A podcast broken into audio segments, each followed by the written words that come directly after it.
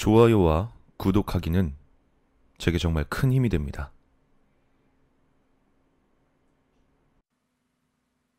나는 흔히 괴담에 나오는 귀신의 존재를 믿지 않는다. 그래서 그런지 태어나서 한 번도 귀신을 본 적도 그 흔한 가위에 눌린 적도 없다.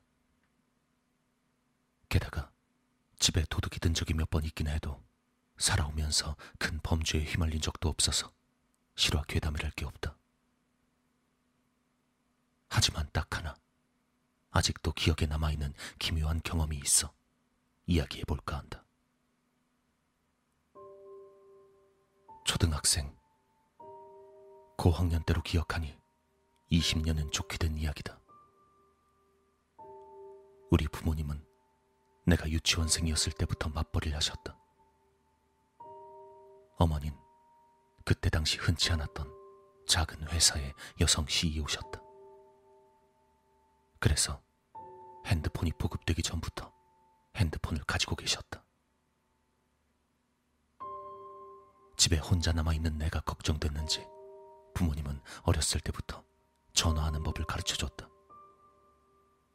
내게 방과 후 부모님에게 전화를 하는 건 일상이었다. 그날도 학원에 다녀온 후 어머니에게 언제 오시냐고 묻기 위해 우리 집 전화기를 들었다. 당신은 게임 비밀번호나 전화번호를 보다 빠르게 누르는 것에 빠져 있었고, 그때도 어머니의 전화번호를 매우 빠른 속도로 눌렀다. 중간에 번호를 잘못 누른 것 같은 느낌이 들었지만, 통화 연결음이 들렸기에 개의치 않기로 했다. 통화 연결음이 끝나고 상대방의 목소리가 들려왔다.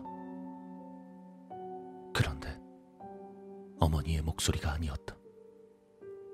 50대는 되어 보이는 나이 많은 모르는 아저씨의 목소리였다. 난 당황해 말했다. 여보세요? 너, 너 민철이니? 민철이 맞지? 민철이구나. 우리 엄마도 아니었고 민철인 내 이름도 아니었다. 아저씨는 울먹거리는 목소리로 말하고 있었다.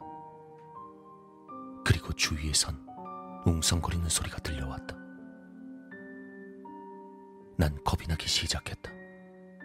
빨리 이 상황을 벗어나기 위해 용기를 내어 말했다. 아, 아니에요. 잘못 끈것 같아요. 죄송합니다. 하지만 아저씨는 흐느끼며 주변에 대고 말하고 있었다. 우리, 우리 민철이 맞는 것 같아. 민철이가 맞는 것 같다고. 이리 와봐요. 민철아. 그래, 그래. 계속 말해보렴. 민철아. 그는 걱정이 됐는지 황급한 목소리로 말했다. 목소리에서 이성을 잃어가고 있다는 것이 느껴졌다. 그런 분위기에 압도된 나는 재차 사과를 하며 전화를 끊으려고 했다. 잘못 걸었어요. 죄송합니다. 전화 끊을게요. 아니야, 아니야. 괜찮다, 민철아. 끊지 마. 어? 제발 끊지 마. 민철아. 아저씨의 흐느끼는 목소리에 두려움을 느낀 나는 그대로 전화를 끊어버렸다. 심장의 두근거림이 멈추지 않았다. 과연 그 남자는 무엇이었을까? 지금 생각해보면 실종된 아이의 가족이거나 납치된 아이의 아버지는 아니었을까?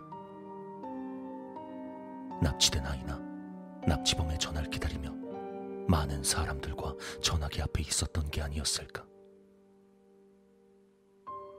정확히 무엇이었는지 모르겠지만 이것이 내 기억에 아직까지 남아있는 무섭고 기묘한 경험이다.